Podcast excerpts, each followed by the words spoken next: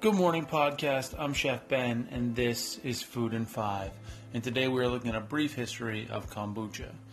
Uh, before we do that, though, I want to just say thank you to Christian from Afrobeats. Uh, he called in regarding the What's in Your Cart podcast, and he said that he follows a 2080 rule where 80% of what he eats uh, and puts in his cart needs to be whole foods, and then 20% can be whatever else he wants. Christian, I like the idea, man, and I really appreciate the call in. Uh, thank you very much. And if you haven't yet, you should go check out Afro Beats. Uh, he does a really good podcast. Okay, kombucha is all the rage right now, right? It's said to be full of probiotics and generally considered pretty good for you. Um, probiotics help keep your gut bacteria healthy, which aids in digestion, as well as myriad other things. What is it? Where does it come from? How the hell did it become the it thing? Is it actually a cure all super drink or just bottled lies? All will be revealed in a brief history of kombucha. So, what is kombucha? For the uninitiated, kombucha is tea that has been fermented with sugar and kombucha culture, which is a community of bacteria and yeasts.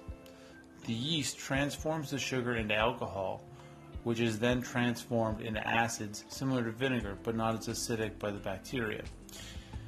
The exact origins of kombucha have been lost to time. There is also conflicting information about the first time it appeared in the historical record. It was, for a fact, ingested in Russia at the turn of the last century, and most people agree that it likely originates in northern China. Some say it dates back as far as 221 BC, but I couldn't find any actual record of that. In all honesty, most of the so called history of kombucha sounds more like legend than fact, which is not that unusual for something that likely has its beginning 2,000 years ago. Although it is believed that kombucha has its origins in China, according to Wikipedia, the term kombucha is actually Japanese. The term refers to kombu tea, which is made from dried seaweed. Yeah, it is believed that the term kombucha was used mistakenly to describe what we now call kombucha, and the name stuck.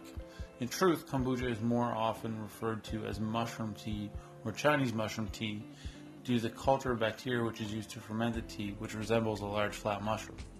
Uh, but there's over 60 names for kombucha, so it's it can be kind of complicated tracking it down. Uh, kombucha really didn't appear in North America until the mid 90s, which is when the first commercially produced kombucha appeared in the States.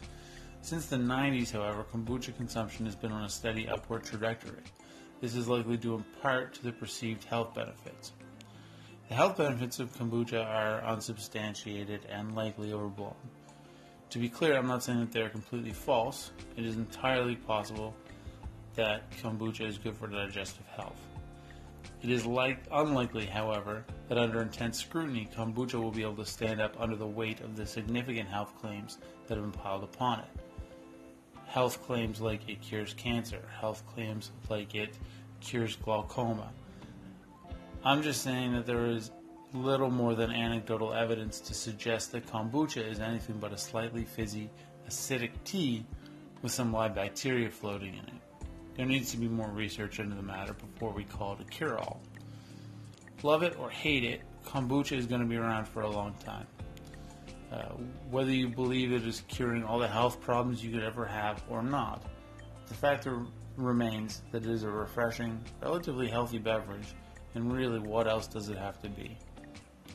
There are some adverse side effects that can happen from drinking too much kombucha, especially if you're drinking acidic kombucha.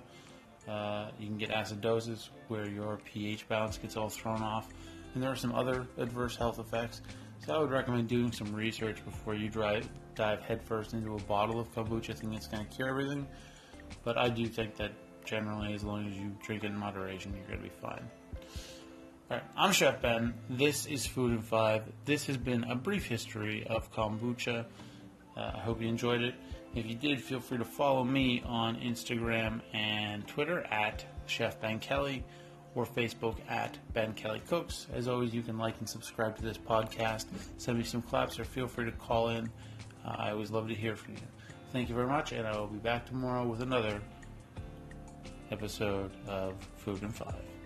Have a great Tuesday.